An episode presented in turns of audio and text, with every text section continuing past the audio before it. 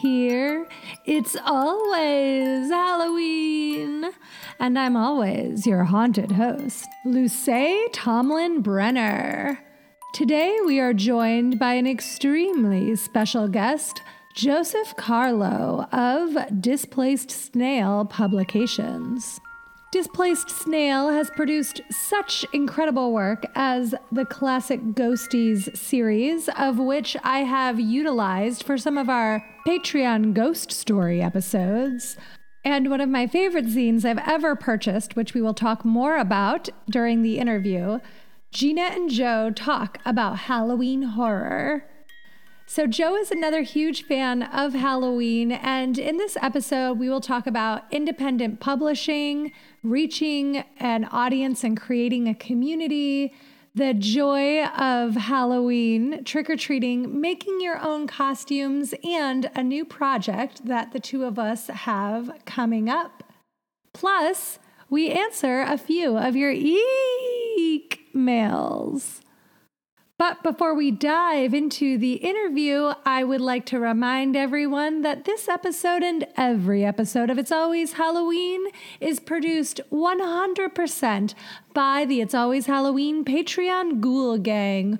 Without you lovely ghouls, we would not be able to make this podcast. So thank you from the bottom of our hearts for keeping It's Always Halloween independent, ad free, and sustainable. We have a brand new patron this week. So lots of Halloween love goes out to Josie Costa. Thank you for joining the Ghoul Gang. We are happy to have you. You have gotten us that much closer to our next goal of $1,000, of which we're only $318 away. If you want to support It's Always Halloween and get some creepy crawly bonuses as a thank you, then now is the perfect time to join. We have our next book club meeting coming up this Tuesday, March 29th, and we are discussing the book When Halloween Was Green. At that meeting, I'll be announcing the books for the next three months so everyone can plan ahead. And when we release that schedule to the rest of the Halloween community here, you can see what is uh, coming up and maybe you can plan when to join us in the future. And we just released a new ghost story, Summer by Tananarive Due. And we have another ghost story coming out next week. Plus, April will bring all kinds of new goodies your way. So head to patreon.com slash it's always Halloween or just click the Patreon link in our show notes or in our link tree in our Instagram, where you can follow us at It's Always Halloween Podcast. You can follow Joseph Carlo at Displaced Snail on Instagram, and you can check out the Halloween Horror Zine, the Classic Ghosties, Wintry Horrors, and Queer Horrors, all incredible zines that he offers at displacedsnail.com slash store. And that link will be in our show notes. But let's hear more from Joe and what it's like to create your own work and get physical art into the hands of the people. So, without further ado, here is my conversation with Joe Carlo. Joe, hello. Welcome to It's Always Halloween. Why, hello, Luce. Thank you so much for having me. Oh, it is my pleasure. So, I brought you on today because you and I were brought together by Ghost Stories. Mm. You you are the founder of Displaced Snail Publications, which was a gift from one of my best friends from home from Ohio, Nick LaRusso, for Christmas a couple years ago, gave me the set of Displaced Snail Publication Classic Ghosties. Oh, I love it. I love when people get my zines as gifts. It's wonderful. They were they made me so happy because I've never seen anything like this before and it was five individual little zines, each one a story a ghost story from uh, that I guess is in the public domain now. That's like from Victorian times. Right. And then I read two of them for my uh, Patreon. I do two ghost stories every month for Patreon and I read The Shell of Sense by Olivia Howard Dunbar and The Shadows on the Wall by Mary E. Wilkins Freeman. And I had never heard of these women, and it sent me on this rabbit hole of exploring their work and learning about them. So thank you so much for that. oh, you're welcome. Isn't that wonderful? It's so wonderful. So you are the founder of Displaced Snail Publications. And I think there's actually a lot of people out there who maybe aren't familiar with zine culture. So can you tell us a little bit about like what a zine is and how you would characterize one? Oh, sure. So zine is short for magazine, which is why I say zine and not zine. Um, and it's basically a handmade publication uh, with usually emphasis on punk or art, um, something that you make yourself.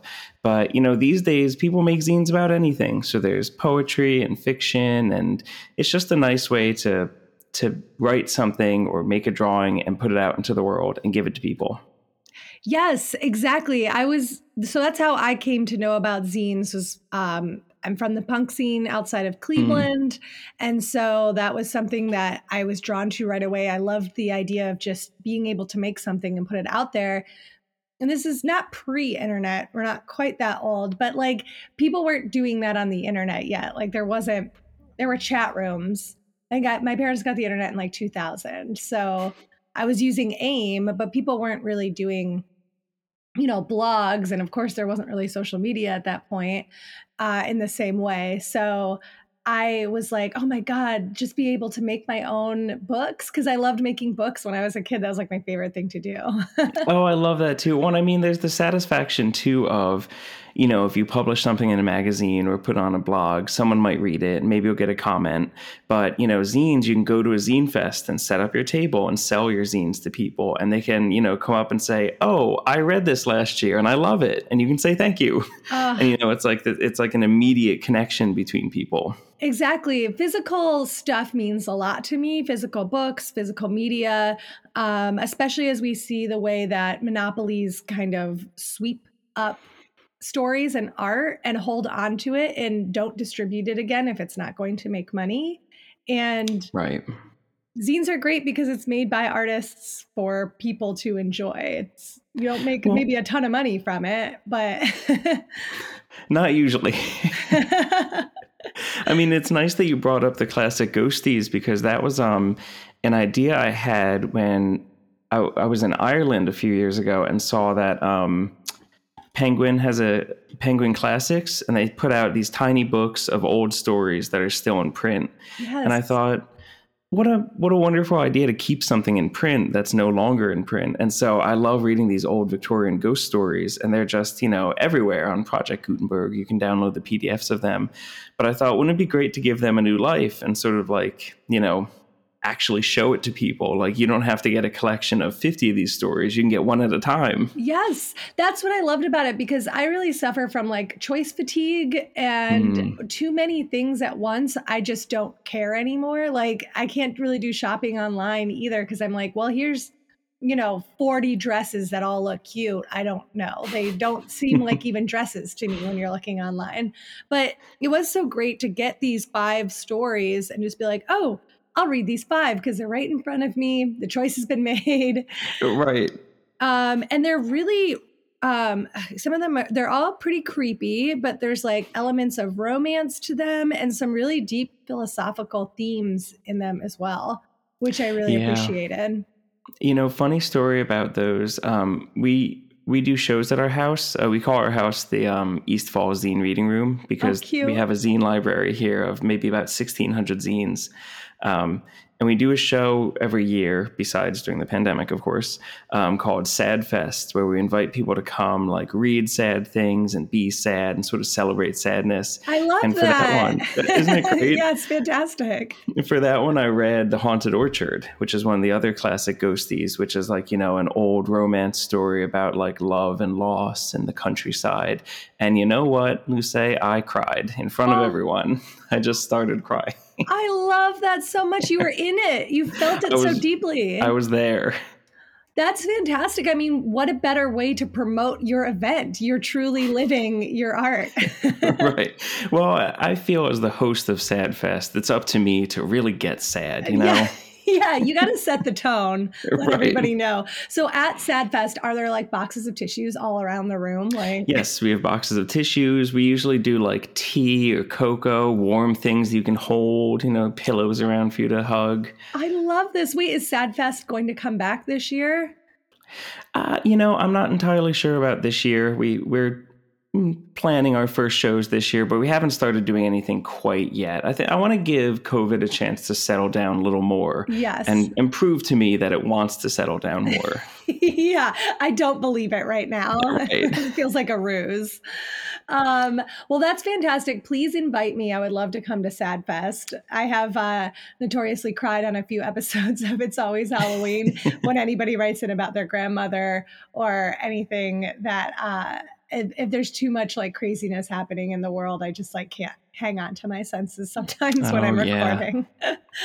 I get it. I think it's important to, um, I don't know, give the full human experience in a podcast. I find podcasting a lot like zine making, where there's no barrier to entry, which of course leads to a lot of jokes on the internet about the wrong people putting the wrong sentiment out there. Right. But for the most part, it's actually like truly democratic in the way that, like, if you just promote yourself and like keep making your work and keep putting it out there, people will just find you from all over the world. Right. And it's such a great way to just be, I don't know, a real human being and not uh, kind of create that difference between the celebrity podcasts, which are very manicured, Right. the way a you know professional quote unquote magazine is so manicured and loses a little bit of that human touch. Well, you know, I, I think, like you're saying, it's very similar to zines in the way, too, that, you know, I sort of find myself through zines as well. So, like, you know, I'm working on this series Gina and Joe talk about that's like horror movie reviews and things like that.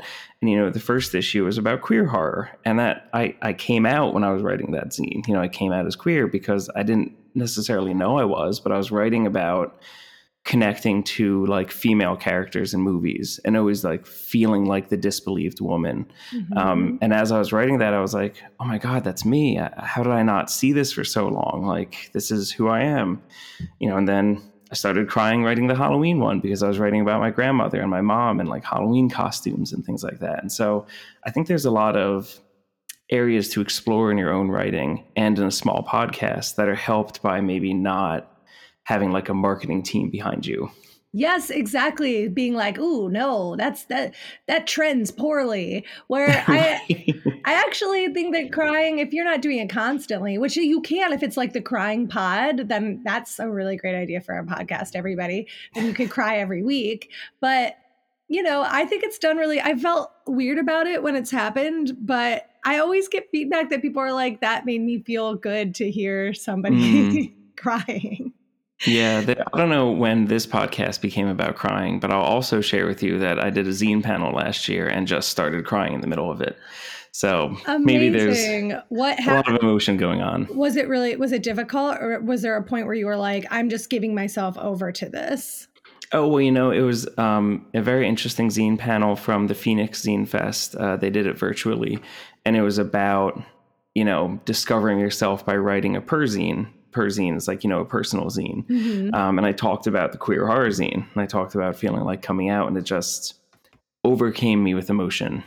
Oh, I love that. I'm sure that touched so many other people though because I also, you know, punk scenes, underground scenes are really for more marginalized people, you know, and I think that people of color and queer people and trans people are drawn to alternative scenes because those are much more safer and more accommodating than the mainstream is. So I'm sure a lot of people at that best really could feel touched by that in that moment. Right. I mean, I'm still trying to like escape the brutality of my Catholic upbringing in how I think about myself expressing emotion, but it is not like that in the real world, at least not in the zine world. Yes, isn't it great? Then we can kind of create our own worlds outside of our programming. Even if it's there, it's something, you know, it's, I think it's like an everyday unlearning activity, but we do have the power to just unlearn all of that programming and be like, I'm doing this my way, and my way is the cry way. that should be a tagline for the cry the cry pod that you're going to do. Yes. Okay. That's my new podcast, Cry Pod. um, you know, so you started talking about so I have a few of your zines here, other than the the ghosties, which are out of print now, right? You're not making those anymore. Uh, you know, just for the moment, because I'm working on the next five, and then I'm going to do more printing of the first five. So those will be back. It's just sort of a, a temporary break. This is an exciting announcement. I didn't know there were a new five coming out. Oh yeah, no, I, I have about 40 stories that I plan to do at some point. I just, you know, I try to do five every year, year and a half. Oh, that's thrilling. So is that going to be like a Halloween drop for this year or Ooh, that's a great idea. I haven't well, I haven't designed. I just you know, the thing with these old Victorian stories is I have to make sure I really carefully read them first because occasionally there's something like amazingly super racist in one of them. And yeah. you know, I'm, I'm not looking in. to publish that. No, no, of course not. And thank you. Um, you know, it's interesting because some of the language will sneak in uh, undetected by first glance because it's not racist language we use now. Right. And then you're like, huh, that combination of words is odd. Let me look up. And then you're like, oh no. That's like right. the worst thing you could say 150 years ago. what have I done? yeah, yeah. So because I do for the the podcast, I've been trying to do find newer stories because a lot of the old stories, you know, I try to do of women and I want to have, you know, just not the same people like Bram Stoker or Stephen King all the time. But um you have to go newer to find like more uh, people of color and queer people who are at least out you know? Right. Um so i but i have a mix of new stories and victorian stories and i like the victorian ones because they're not so um violent and i think they're a little more mm. romantic but yeah i have run into that same thing where i'll read it through and then hit something that like I don't quite understand and I have to do like so much googling. Sometimes it takes like days just to find yeah uh, well, isn't, and understand a story fully. it, wasn't it the case that most of um, the classic monster movies were developed by um, a man who wasn't quite out, and most yeah. of them are like allegorical queer stories? Yeah, James Whale, who did Frankenstein, he right. was out in Hollywood, but not no you know not in the general public it was like mm. a industry secret and he also made the film uh, old dark house which Boris oh, Karloff yeah. is in. Have you seen that one? I think it's from the 30s. I have not seen it, but there is a band with that name, and they're really good. They make like like nouveau horror music. Uh, that sounds incredible. I will be yeah. looking them up, jotting down in my notebook. Um, check it out if you can. I think it got a Blu-ray release recently. I have an old VHS version of it that is does not look good, but the case is really cool. awesome. Um, but it's it's a pretty heavy-handed allegory about being closeted i think. Okay. Um and i could see where like straight people wouldn't pick up on it but um i feel like it's the earliest gayest movie that we have access to. Um, interesting. so yeah check it out everybody. Old dark house. I certainly will. And then i'm gonna check out this band um is anyone in the band gay that would be extra perfect I'm not entirely sure of their orientations, but I know um, Corey J. Brewer's in it, who's a, a super nice person who contributed to a fundraiser I did recently. Oh, heck yeah. Mm-hmm. Oh, terrific. Um, well, I'll message them all and ask their sexuality. Thank you. Okay, good. it's the Lord's work. yeah, I do that a lot. I just email people and I'm like, I think I like you, but first I want to know if you're gay. um, so, along with the uh, ghosties, I'm so excited to hear more are coming out. Um, I got really pumped on your website. So before I reached out to you, um, and I was just like searching because I wanted to give you credit, you know, on the episodes, and then I was like perusing your website, and then I immediately had to buy this beautiful Gina and Joe talk about Halloween horror, and it's so it's like the perfect. It's got a really cute, happy jack o' lantern on the front it's all orange and it has these really great personal essays and then like memories. And it kind of feels like an episode of Small Frights as a zine. And one of my favorite oh. ones is the A Legacy of Homemade Costumes that you wrote. And then is this is you as uh, that's Zelda? Me. yes, that's Zelda? me as Link. Link, yeah, not Zelda. Mm-hmm. I'm not a video game person. I'm sorry. um, I absolutely I love it so much. This is yeah, this is my favorite essay in the whole one. Oh, thank you so much. You can I love I love looking at that picture because you can see, you know, my neon shoelaces, the SNES behind me. It's like a perfect picture of It- 1992. Yes, it is. And you even have um, blank VHS uh, uh, behind you on the entertainment center with the homemade labels. And you can't quite Ah. read them, but they're there. And I imagine they're like episodes of like The Nanny and Seinfeld and Days of Our Lives. Uh, totally. I'll I'll go look at that photo again, see if I can suss it out because I'm sure it's something good. yeah, it's perfect. And you have a like a homemade shield here. What was it, styrofoam or? I think it was cardboard wrapped in aluminum. My mom That's was right. very handy with costumes. I love that. So when you were growing up, did you were all of your costumes homemade? Yes, I mean, uh, I almost wish I still had them. Of course, none of them would fit me now, but it was Yeah. um, you They'd know, be, like, a lot covered of in felt, right? But yeah, you know, Link from Legend of Zelda, um, Santa Claus one year, and that was you know a whole felt red suit and like a cotton ball beard. Was a that like so one. funny? Did people think it was like amusing that you were dressed as Santa for Halloween? I thought it was funny. That's all that matters. yeah, I don't know if other people did, but I mean, you have a candy bag built into the costume, so you don't even have to worry about it. I love that. Oh my gosh. now, instead of trick or treat, did you say ho, ho, ho? Um, you know, I don't think I was that with it at the time. Honestly, I was probably seven. Right. I probably, to me, saying trick or treat as Santa was the joke. that's true. And that's an excellent joke. So bravo on that. was that your favorite costume? Wow, I don't know. That's a hard question. I mean, because there are. Uh, My favorite costume might be I don't even remember this because I was so small. But when I was a little baby, my mom made a felt M and m and stuck me in it, and I think just my head was coming out of it, and the rest of my body was inside this circular M and m And that I really do enjoy seeing photos of that. That's really funny. Which what color were you? The red M&M? No, it's the yellow one. Ah, very the funny one. My my brightness just shone through even then. That's so perfect. Uh, that reminds me of uh, one of my best friends in elementary school, Erin Smith, was an eyeball in fourth grade. That was her. Just like the greatest costume I think I've I ever saw as a kid, and it was fully circular. She was inside of it, and like the the I don't know the eye parts, the iris, the color part, Mm. Uh, was kind of mesh, so that's what she could see through Oh, cool. but you couldn't really tell that she could see through it and um she wore these red tights and then there was all this like red like almost um uh, what are the streamers kind of hanging down from the eyeball like viscera and it- oh, it was just crazy and she won like the best costume in the whole school like in the halloween nice. It sounds or whatever legitimate.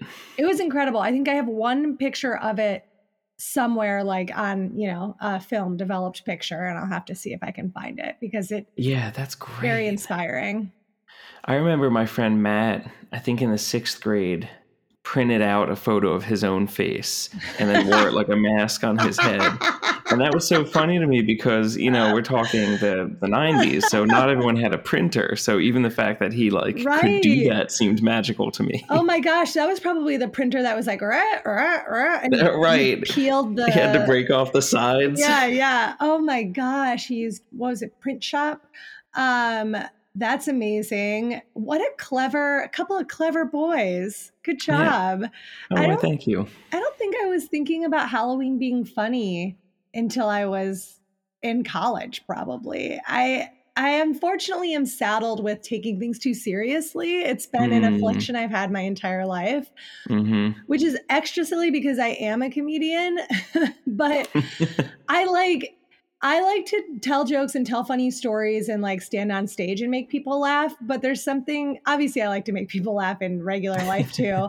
but I'm too sincere. I feel like I'm too sincere. It helps me in other ways, but I Hmm. I don't I see all these opportunities that people other comedians and other funny people make humor in all these other ways and I'm just like take everything at face value and I'm like, "Oh, well, on Halloween, we're supposed to dress scary. So I have dressed scary."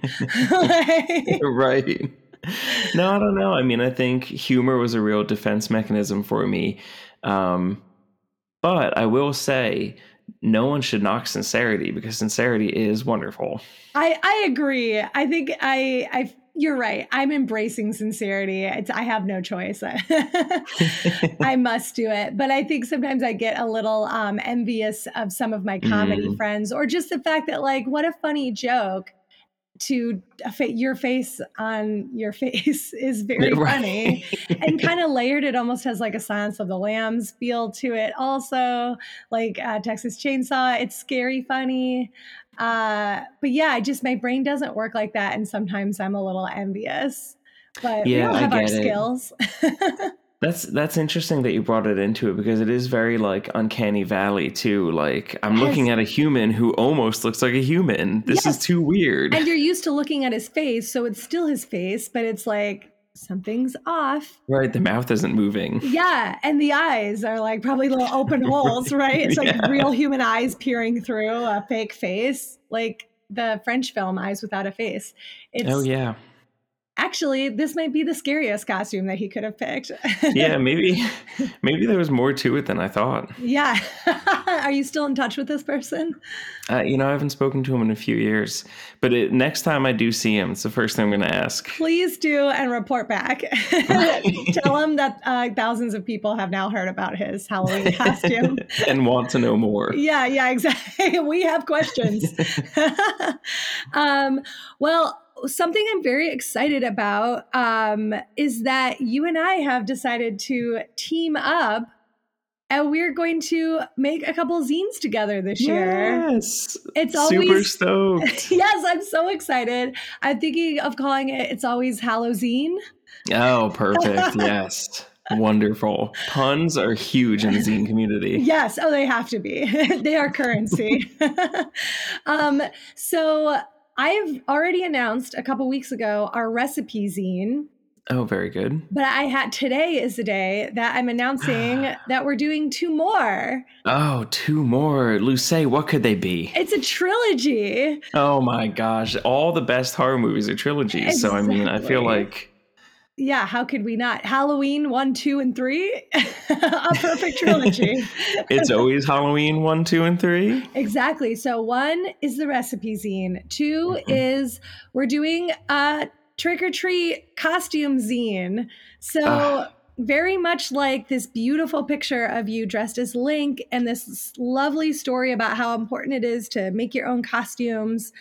We are going to be doing a similar thing where we're we want lanterns to send in the pictures of them either trick or treating or in their costumes and as long as it's not like from this year we're thinking 0 to 18 maybe 0 to Mm. 20 if you have some really funny uh, college costumes but Oh, yeah. definitely stuff in like uh, the 2000s or before uh, if possible because we want to create uh, the cozy nostalgic halloween feelings with this Yeah. one I want to see your, your homemade costumes. Yes, absolutely. The homemade costumes, and I'm really into seeing people's makeup. Like I love the oh, yeah. The makeup that little kids do on themselves, or that like moms and grandmas who just like are doing their best are doing. Right. Totally. there's so much emphasis now. It's like the internet's cool because we get to see how many skills people have. And there's so many people out in the world that aren't platformed that have amazing skills and they get to share them, like really incredible makeup artistry that I think is so fun to watch, but can be a little intimidating if you don't have that type of hand eye coordination.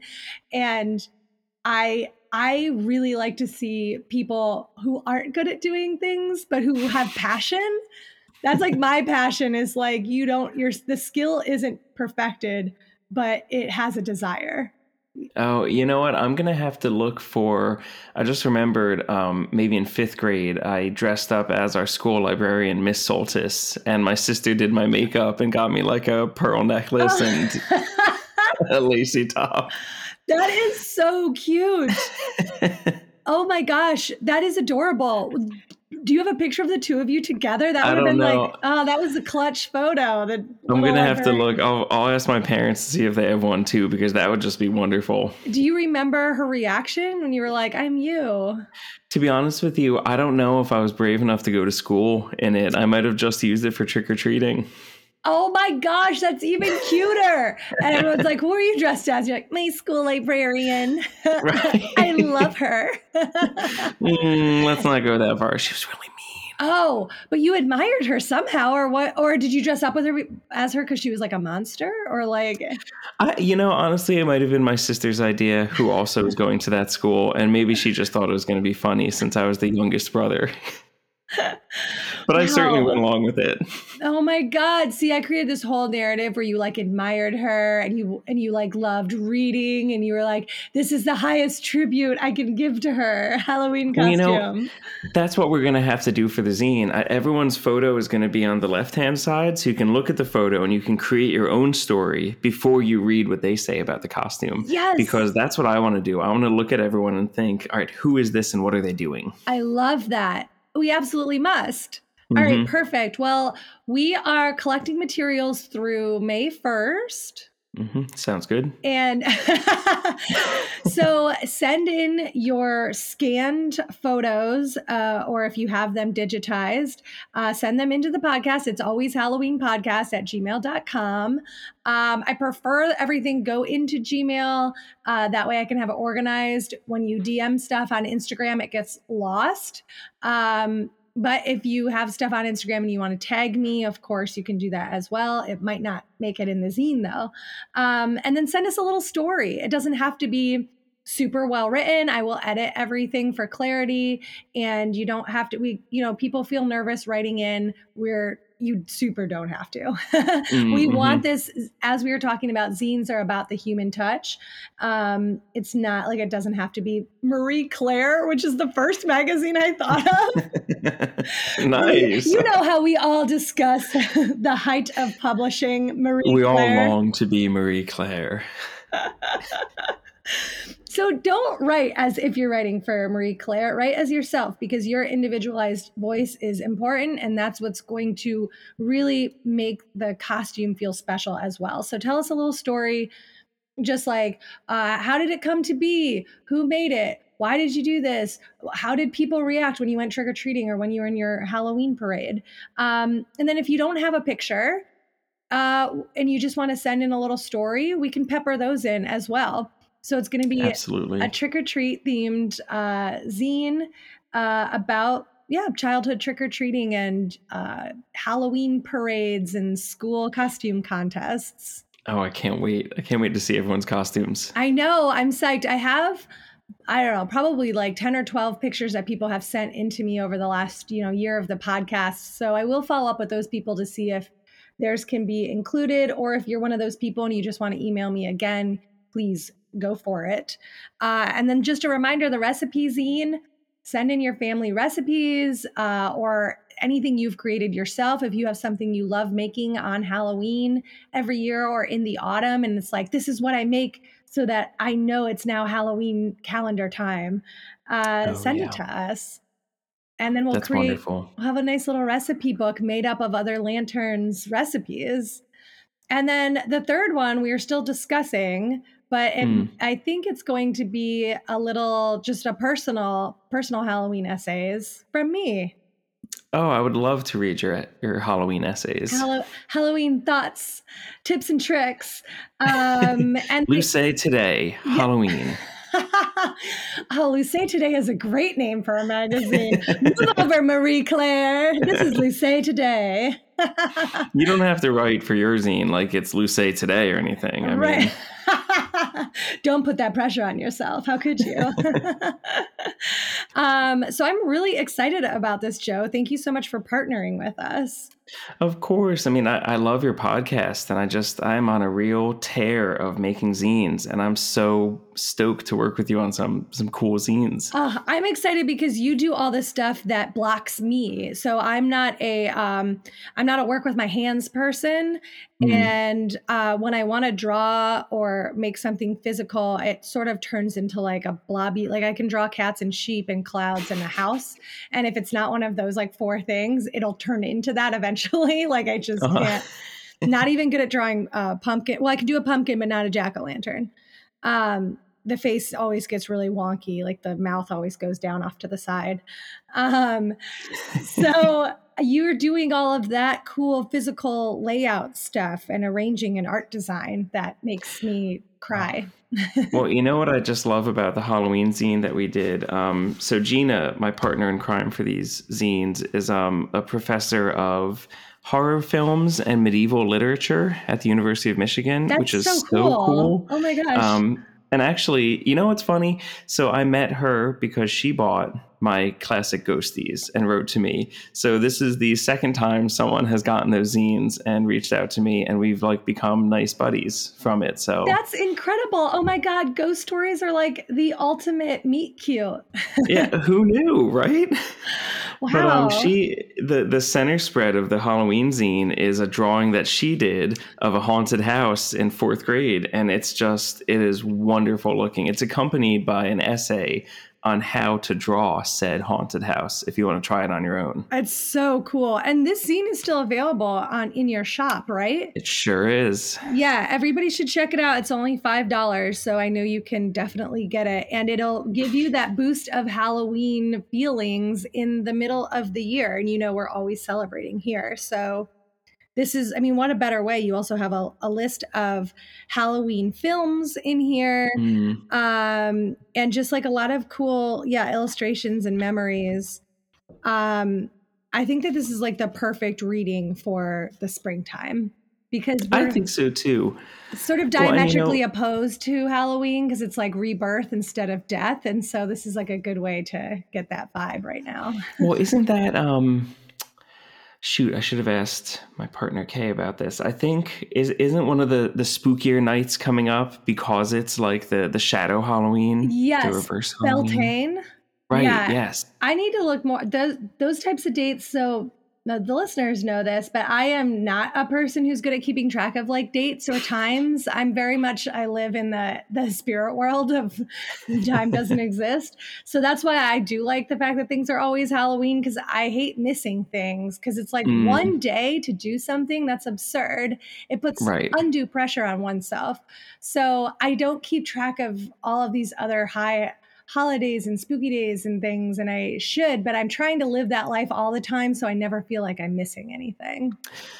I know just what you mean. We have um we have light touches of Halloween around our house at all times. So like um you know Katie likes to deck out the house in the ways that she enjoys and some of that means like there's one of those jointed skeletons hanging on our bathroom door at all times Yes. And there's you know a, a bat garland right now in among all of our plants but I it's just that. just a little touch of halloween you know we don't i don't need to see it all the time but i like i like a little bit of the vibe it is the best holiday of all time so Exactly. Thank you very much. I, of course, agree, and I do the same thing. There, you know, there's some like Halloween influencers who are like live in Halloween decor house all the time, which I admire and I think is so cool. But I couldn't personally do it because I I Mhm. like too many things and I like Yeah. too many colors, and so I'm a maximalist. So I have things like I've got like these little tiny kind of cardboard jack o' lanterns oh yeah that like live next to my TV, but they're just little like craft paper.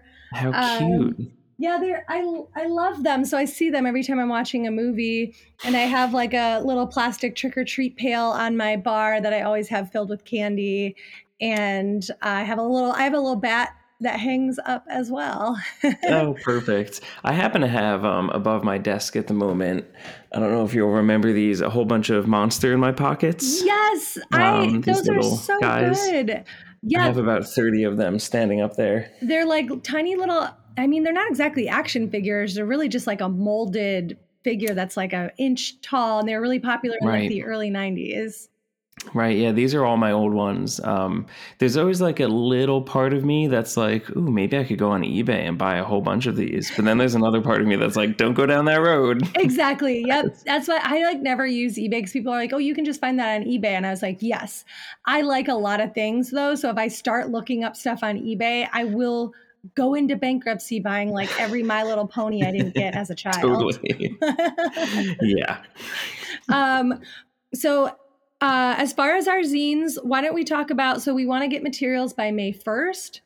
So it's like five, five, six weeks, and uh, then we're gonna have them available for pre-sale uh, around August, Yep. and then we're gonna send them out in September. Yeah, so everyone should get theirs by September 1st, which is the true beginning of the spooky season. Mhm. Um, I mean, for for non diehards, that's, That's, when true. Uh. Diehards start at 100 days usually, which is like the middle of July. right yeah i think i think getting getting these zines on september 1st will be a great way to feel like oh it's finally halloween yes. now i get to live in halloween for two months Exactly. Yes, I totally agree. Um, I'm lucky that I get to live in Halloween all the time. And I'm happy to get to bring you with me because you know what? I actually have a few eek mails from some Oh. Luceo lanterns. Would you like to uh, read a couple with me before oh we i'd go? love to hear what people have to say Yeah, and so this will have kind of a zine feel to it. That's what I like about these episodes because we get to hear a little bit about people's Halloween all year round. oh great I think you're going to really like this one. Um, so, the title of it is A Very Seasonal Halloween. Hi, Luce. My name is Kristen, she, her, and it has truly been a treat to be a part of this podcast community. I really enjoyed hearing about Megan's Hallowtines celebration, and I thought I'd share some of my own year round Halloween festivities. For about five years now, my friends and I have celebrated Halloween seasonally. We have Winterween, Hallow Spring, which I really like, oh right? Summerween, Halloween Prime, which is calendar Halloween. Halloween Prime is fantastic. Um, here's how we celebrated these last year. For Winterween, we made a massive blanket fort, played the video game Hollow Knight, and enjoyed hot chocolate with purple and green Halloween sprinkles. oh and i love that game I've never played it before. Should I play it? oh it's wonderful All right, I'm writing it down. Hollow Knight. Okay. um Springween involved welcoming the new season by sharing our best ghost stories around a cozy fire pit. Aw, oh that's nice It yeah is really nice. Um, for Summerween activities, we carved watermelon jack o' lanterns while watching Jaws and enjoying themed cocktails and snacks. And of course, Halloween Prime is something we celebrate all October with a variety of activities. I'll attach a couple photos from our celebrations. I love finding new ways to keep the festive spirit alive all year long, and this podcast has helped me do exactly that. I hope by sharing some of my seasonal Halloween traditions that others are inspired as well. Thanks again for all you do and stay spooky. Ghost emoji, Kristen. and uh, she shared a picture. I should have sent this to you ahead of time, Joe. I'm sorry, but she shared a, okay a picture of her watermelon jack o' lantern with a little Oh. candle inside. Yes i would like to see that please do forward it along Yes, I will. And a, a charcuterie board of um, Halloween Oreos, pretzels, uh, Greasy's uh, Frankenstein cups, uh, kettle corn, and it looks like little uh, trick or treat like Kit Kats that are orange. Oh, wonderful. You know, as I was listening to that, I thought about what I like to do. Another thing I like to do to celebrate Halloween all year round, um, which is costumes. You know, you can wear a costume whenever you want. There's no like rules about it, especially once you're an adult. That's true. So, you know, when when they wanted to show Pretty in Pink downtown, Katie and I went out and got costumes, and I went as John Bender. oh my gosh. why not? Did people were people so psyched? Oh, Breakfast Club. I'm sorry, wrong name. Oh, um, I yes, totally know exactly what you were talking about too. You- right. Do you have like the earring? It's it, we. I had um yeah the cross earring, the like you know men's slacks with the huge flannel over it. It was really fun to do. Go to the Ren Fair and dress up. I mean, I find costumes are a you know 24 7 365 i'm in a costume right now it's just my joe's at home working costume Yes, I I mean I agree. I have my favorite leggings on, which are uh, little red lips with uh, vampire teeth. oh wonderful let's see him oh yeah look at that that's so fun I just did like a cheerleader move to show Joe my legs. what what's that thing rupaul says we're all born naked and the rest is drag oh yes, that's such a great phrase. That's what you know. Actually, a have you ever had somebody um, think that they were tearing you down, but it was actually like a huge compliment. Like it was a dig, but you're like, thank you. Hundred percent. There was this guy that I absolutely hated who was in my women's studies program in college, which like I all I want all genders to, you know, do gender studies and women's studies and care about that. But in the early 2000s, it was like a little bit of a red flag. Mm. and this guy, his name was Chaz. He acted like he was my friend because there was like I had a lot of power in the department and there was like social cachet for him, but he would always talk shit about me behind my back and he complained to my best friend Nick who gave me these zines that he's like, Don't you ever get sick of her? Every day she just dresses in costumes and acts like everything's a play. And yet, what a wonderful way to live. Exactly. I was like, Are you kidding? How else am I going to dress? This place sucks. right. he wore like turtlenecks no matter what the weather was. Like, all right, and dude. every day is a play. I mean, if you're not like acting out your own life, then you're just sort of sitting around doing nothing. Yeah, or you're doing what other people want you to do, which, like, Yeah. not to sound like uh, someone on the internet, but like, what a boring way to, to live. Sheeple. Oh man, you are just educating them left and right. Anyways, I don't know why I had to get that. That's just been living inside of me now for 15 years. So I had to complain Yeah, shake it out. Get it moving. Thank you. um, but yes, getting back to Kristen, this is such a fantastic eke mail. I love that you have a group of friends that you have been doing this with because, you know, I hear a lot of stories about people who are the only person in their community that they know of that likes Halloween and they have to do this stuff on their own. Hmm. I a spooky community is very important, and I mean that's what you know we're trying to create here. Uh, and Joe, I don't know if I told you this, but we recently, my grim turn Nathan and I started this new idea called the Local Lantern Society, where Oh, what's that? yeah, so we're trying to get information from every lantern who wants to be a part of it. It's totally free. You just have to fill out our Google form that we have in our show notes or send me your information on Gmail. Um, and we're trying to connect people from all over the world. So, kind of like you know if the, you're based in philadelphia so we have several people who are in eastern pennsylvania right so we're grouping them all on a spreadsheet and then all the people who are from eastern pennsylvania or that whole sort of mid-atlantic region we would send you know however much information you wanted to give like if it was your email and your socials then we send that out to everybody and then the 10 of you can all connect and you're like okay Right. the Mid Atlantic Lanterns are uh, Society like 106. You know? Right. And then everybody, you'll you get like pins and you have a little membership card, and then you can all contact each other to go out and do spooky stuff all year round.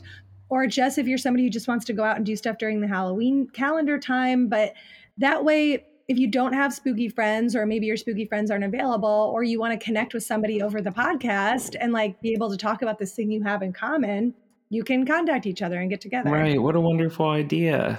thank you well you know it's interesting because i started this podcast out of a love of history i wanted to talk about history but then it was the community aspect that really took off a little bit more Right. and hearing from people that they want more community stuff we were like this might be a fun way to further connect because all the lanterns who live in southern california are like very close friends of mine now and i do stuff with them and it's really cool Yeah. so i want that for everybody Yeah, right. What a wonderful thing to do. It's like meetup, but centered entirely on it's always Halloween. Exactly. Yes. So this is everybody's reminder to fill out that form if you want to be a part of that. And it's nice because most of the people who listen, obviously not everybody, but a lot of the people who are really engaged are like queer othered people. So it's like you, I've really done some work to s- kind of suss out uh, bigots, you know, and make Mm, sure mhm. that the people that uh, are listening are, you know, I can't control everything, but I think for the most part, we have like really good apples. So, Right. really good caramel apples. Oh, I believe it, of course. um, all right. Well, I'm taking away from this eke mail that I need to play Hollow Knight. So thank you so much, Kristen. That's so cute. Um, and then, okay, so this one it reminded me of a conversation we were just having about uh, making our own costumes. This I feel like will really Hmm. resonate with you, Joe. Uh, so the Eek Mail uh, subject line is Happy Spooky Spring. Mm. Hi, Luce. I've wanted to write or call in for some time now, but my southern accent is a bit too much, so I decided on an Eek Mail. I was a child to a very young teenage parent, and my sisters and I grew up in poverty, so we had very little. However, my sweet mama always made the holidays rad as heck, no matter what. We never had the money for already made in store costumes, so my mama would make ours, and they were the best, especially since it was the 80s and everything was gloriously tacky and awesome. My most favorite costume was when she dressed me as a punk rocker. Oh, yes. I was five, so I didn't actually know what I was at the time. but it was very foretelling of my future since I'd like to believe I'm punk as funk now in my 38 years of age. very relatable. Thank you so much for all that you pour yourself into. Um, oops, let me take that back. Thank you so much for pouring yourself into this podcast. It has truly enriched my life and touches on every single aspect of Halloween that I love. I 100% believe it has helped me with my depression, and rather than feeling super bummed when Halloween is over, you help me enjoy it all year round. Love, Mandy Misfit, uh, pumpkin emoji. oh, wonderful. Wow, Mandy, I love this so much. And you if you have pictures as you as a five year old punk rocker, we absolutely need to see them. Yes. Yeah, show it to me. Don't you love? I mean, I love the parents' influence on Halloween costumes. Like they, at a certain me age, too. you can dress your kid up whatever you want until they start making their own decisions. Uh, you know, I love that too. I also something that really spoke to me about this email is this idea. Um, that you know Halloween is seen as like a kids holiday sometimes. Mm-hmm. and you know it's so parents celebrate it with their kids. But then one of the magical things that happens is if you don't have kids or if you have kids and they've moved on you know now you get to enjoy halloween with your friends. You know it's not like yes. a let's bring the family around the table thanksgiving style thing. It's like a let's go out and have a party together. Let's watch a movie together. Let's like get our friend group together and do things. And you can even go online and find lots of people having lots of like fun Halloween things going on. It's just it's a wonderful holiday for I don't know, making your own family sometimes. Yes, uh beautifully put. I totally agree and we actually have that conversation on the podcast a lot where people wonder if it's just nostalgia fueling our current love of Halloween. And while I think that there's of course a part of that because it's hard to detach yourself from your childhood, at the same time, we've heard from plenty of people who are brought up very religiously, who weren't allowed to celebrate Halloween, or who came from a different culture and they didn't celebrate Halloween and they love Halloween now. So it's mm. definitely not just about childhood. Right. I completely agree. And honestly, the fact that you can make your own costumes is just wonderful. I, I was just thinking that same thing. And I feel like another thing that's so great about Halloween is that it is very democratic in the way that like just pull together what you have at home if you can't afford to buy anything. And now, you know, there's really great organizations like Ween Dream who gather costumes to send to families that can't afford them or like can't do a mm. Halloween, which I think is fantastic. And I just, uh, you know, we've talked about this before on the podcast because I know growing up, my mom wouldn't give candy to people who came to the door without costumes on. And we had a lantern call in to talk about how that was actually pretty classist. I, other people have said this too. It wasn't like a direct attack, but um, yeah, it's something I hadn't thought of before. Where it's like you you can go out and trick or treat even if you don't have a costume put together, and yeah there's no barrier really to entry you know yeah. take a pillowcase take a bucket like you can't necessarily participate in christmas if you don't have money you know there's right. a lot of pressure on the gift giving aspect even if like that's not what movies say or that's not like the overall sentiment that's what people expect to an extent you know right. But at Halloween, and you can go out and get candy. right. Yeah. I would say most people could also go to their closets and and figure out a costume. You know, yeah. it doesn't have to be you don't have to be a zombie with the makeup and the fake blood and everything, you know. Yeah. I have like um do you know what a kigurumi is? I don't. know. tell me. It's, It's almost it's like a robe almost, but it zips up. It's like a big pajama suit. Oh, amazing! I didn't know that those um, had names. Yeah, this one this one does because it looks like Pusheen the cat, that famous I internet love cat. Pusheen, yes. Yeah, I I bought one a few years ago just for the heck of it. Um, and now you know every Halloween, if I don't have anything like formal, I'll be like, well, I'm putting on the Pusheen pajamas and I'm going out. I love that. That sounds so cozy. It is. Perfect for that chilly Halloween weather. Well, except for this darn global warming, because lately Halloween in Philadelphia has been, you know, 80 degrees. I, that's interesting to hear because it's uh, it's hot in LA. That's always been that's my biggest problem with LA is hot Halloween because mm-hmm, they're getting hotter here. Oh, I'm sorry to hear that because that is not right. You no, gotta you turn either crank the AC or or put all the fans in the windows and like try to create right. the cold. That's what I like to do in the summer is I like blast the fan on my face and like wear a tank top. So I'm like, ooh, chilly weather. I'm uh-huh. watching a horror movie. totally. Close all the curtains. um, well, we have a couple more minutes. Do you want to do one more email mail before we go? Oh, sure. I'd love to. All right, cool. This one is uh this is fun. The tagline or the I keep wanting to say tagline. The subject line is Halloween Museum. Hi, Luce. Hmm. I recently had the privilege of visiting Salem last year for October and had an absolutely wonderful time. One aspect of the trip that left me conflicted, uh, though, was the Halloween Museum. Well, it's hard to say I didn't like it. Of course, I liked it. It's Halloween. I couldn't help but think of how much more it could have been. It's a very small, downtown, kind of about the size of a two bedroom apartment. And given its size, mm. you think it'd be far more dense in content, but it's very spacious with how organized and how little it had. The main attraction of the museum is a day glow art piece that seems to create 3D images illustrating various facets of the holiday. That's so hard to picture, but I love it. I know. I'm, I'm, trying right now to picture. I'm going to have to Google it when we're done. Definitely, here. yeah. Uh, surrounding this are various pieces of Halloween pop culture ephemera from the 80s onwards, like a display of the McDonald's pumpkin pails and the Halloween edition Furby. Who could forget? Um, they have movie props from Nightmare Before Christmas, Hocus Pocus, and Hubie Halloween in the mix. The one piece of real history is a Halloween costume from the 1930s. I had known before walking mm. into the place that it was much more limited in scope than one might expect, yet I couldn't help but think of how I'd want to create a Halloween museum. I shared my thoughts with the employee working the entrance, and they said that they didn't want it to be too stuffy.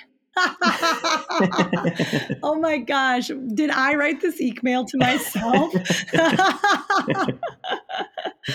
If I had my way with an infinite budget and unlimited floor space, I'd like to make my museum one in which you would enter a guided tour.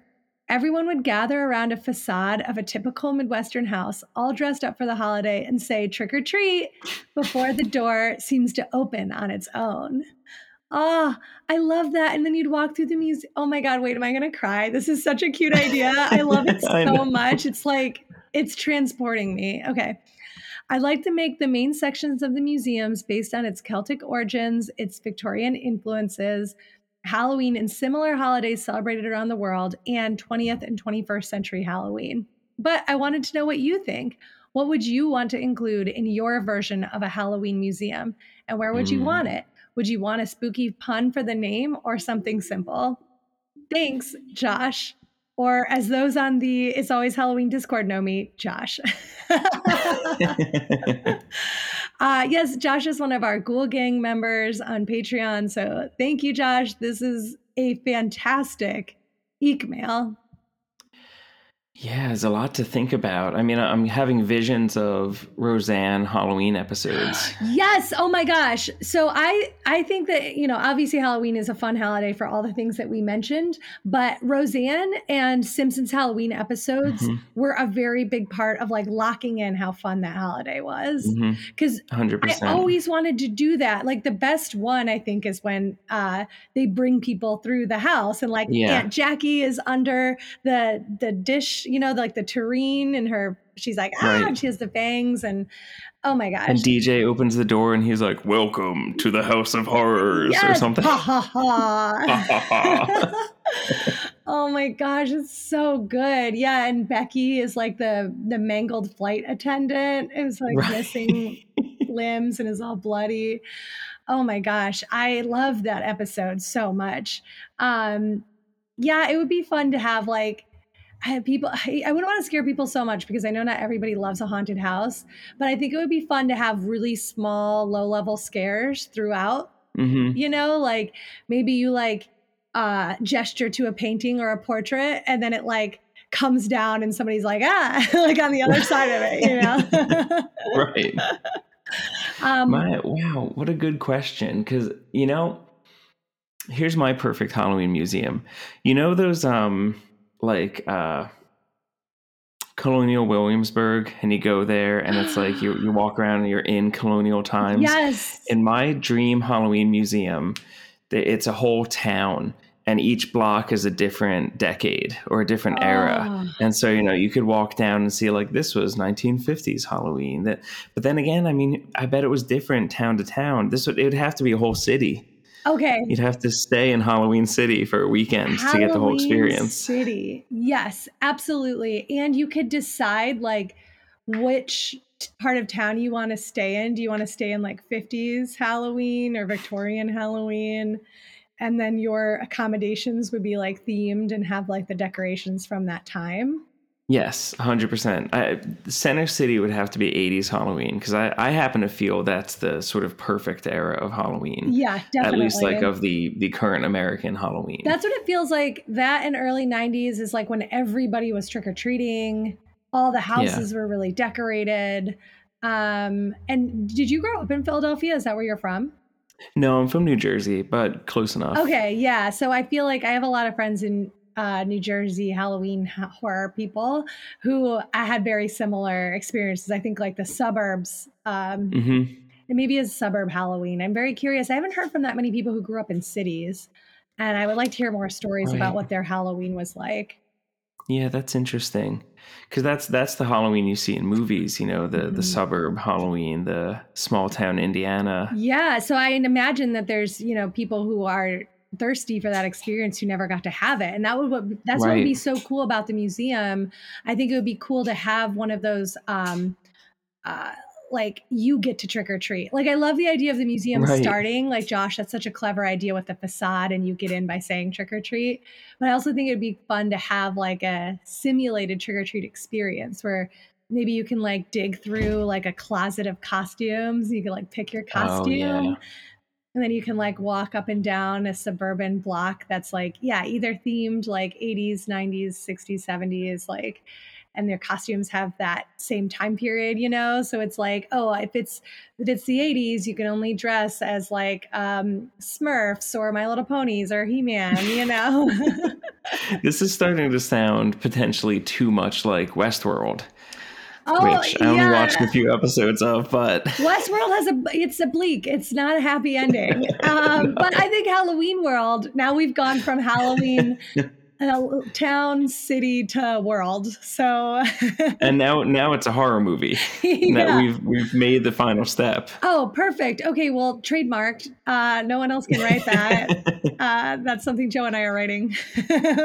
this just turns into like a writing workshop, and I'm like, okay, now what do you have for page ten? right. Now, when you say he was cut, do you mean like is it stabbed or a slash across the chest? Uh, what? I imagine a scythe because it's very Halloween because we're talking about the Oh, yeah, yeah, yeah, yeah. yeah. I love your vision. Thank you. You too, which is brilliant. I'm glad you're on board. Everyone's like, wait, am I supposed to be listening to this still? Right. Um, Josh, this is such an incredible eke mail. It's given me so much to think about. I feel like this is like a project now that I have to Yes. work on. But I, I think you're right. And uh, I think you really tailored your idea of what the perfect museum would look like to my to the podcast to exactly what I would want because you just described every everything that I've talked about on the podcast. but yeah, walking through time I think would be lovely. And there's you know places for pop culture museums, but like I don't know. I we can the internet's sort of a pop culture museum, you know. Mm. Like I think again, everyone who's listening knows this, but history is so important to preserve, and it's really important to understand how we got to where we are and why we're doing what we do. And we wouldn't have these pop culture iterations if we didn't have all the history that came before it. So. Mm. I want to make sense of the world and what we're all doing here, you know? And I do that through history. And I think that if you're passionate about something, learning more about it can only deepen your passion and appreciation for it. Yeah, I totally agree. So I would also be disappointed in this uh, in this Halloween museum, Josh. So thank you for saving me from possibly going to it. oh, give them time. Maybe they're just getting started. That's true, but the uh, employee really had me with Stuffy. They're mm, they're now an enemy mm-hmm. for life. um, well, I know we're getting towards time. Is there anything that you want to add about zine making, Halloween, Hallowzines, uh, anything we talked about that you want to put a final bow on? No, I mean, I guess I'm I'm very excited for the zine that we're doing together. Um, would you mind if I told everyone about the zine I'm currently working on? I would on? love that, please. Oh, yes. great. So, Gina and I are working on a follow up to the Queer Horror Zine.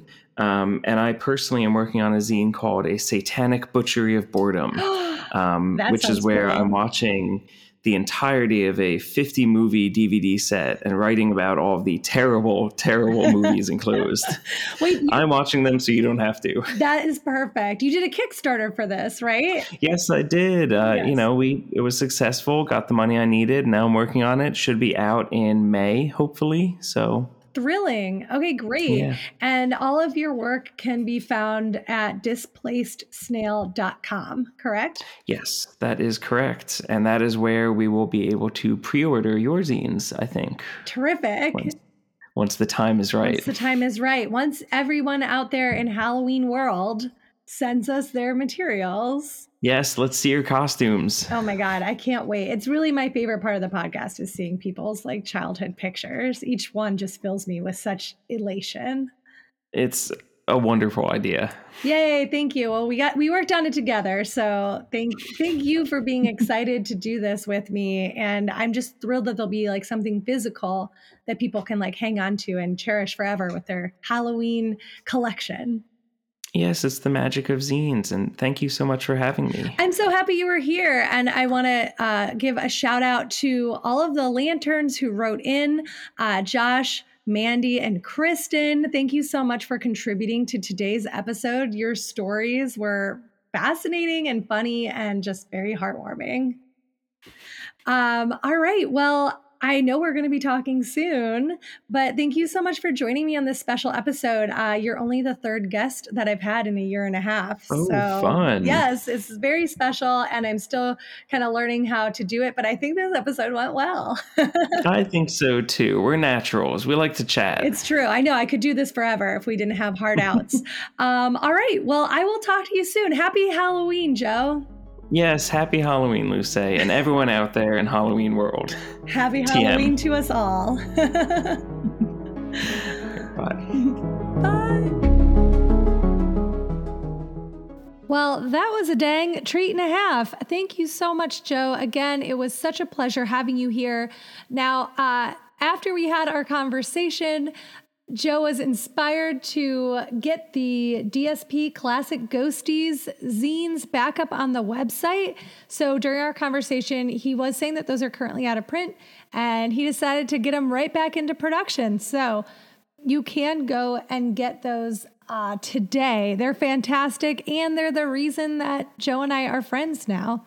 Um, so please check them out. You can get a whole pack of them for $10. It's The Shadows on the Wall by Mary E. Wilkins Freeman, which is on our Patreon. The Beast with Five Fingers by W.F. Harvey. What Was It by Fitz James O'Brien.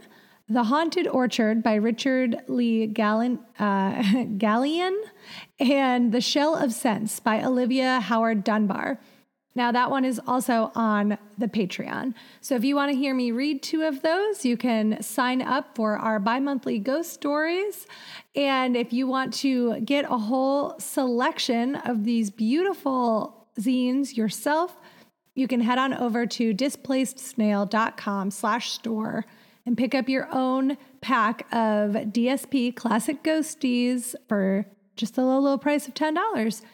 And uh, my best friend Nick gifted them to me for Christmas one year, and it made a fantastic gift. I guarantee it. It's a great way to bring Halloween to the people all year round. So that's how you can find Joe. Remember, he's also at Displaced Snail on Instagram.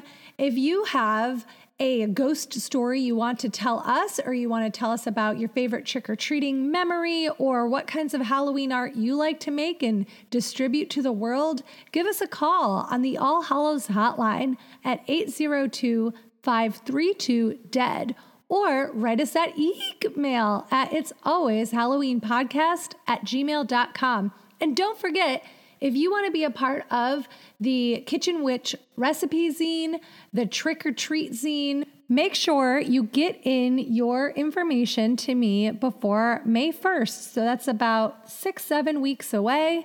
And I would love to include you in this new project that Joe and I are doing together. And if you want to be a part of the local Lantern Society, click that link in the show notes and take the Google form questionnaire that can also be found on our Instagram as well. And you can always email that information to it's always Halloween podcast at gmail.com. If you would like to support the podcast, go to patreon.com slash it's always Halloween. There is a level for every budget and every dollar helps. If we get to a thousand dollars before August, I will put on a live show this Halloween in Los Angeles. And whenever we hit that goal, I will start to plan a live show. But wouldn't it be great to do it during the calendar Halloween season or prime Halloween, as our lovely lantern Kristen says? And if you want to have another way to support the podcast, there's a tip jar for any amount that's also in the show notes, and you can always buy our merch on Redbubble. This episode of It's Always Halloween was hosted by me, your always haunted host, Luce Tomlin Brenner. I had a lovely guest, Joseph Carlo from Displaced Snail Publications, and we had a lot of help from our lanterns, Josh, Mandy, and Kristen. Thanks for writing in those terrific emails. They were a delight to talk about. The editing, theme music, and sound design was by the incomparable Pete Burns. Thanks so much, Pete. We could not do it without you. If you love It's Always Halloween, track us down on Apple Podcasts, give us a five star review and a little couple of sentences saying why you like it. And that'll bring more lanterns to the yard to decorate our porch as we glow through the night. And you can also check us out on the NPR One app, where you should tell Ira Glass that you love us. Thanks so much for listening to yet another episode of It's Always Halloween, and come back next time. Unless you're too busy building your own Halloween museum, in which case, focus on that. That is important work.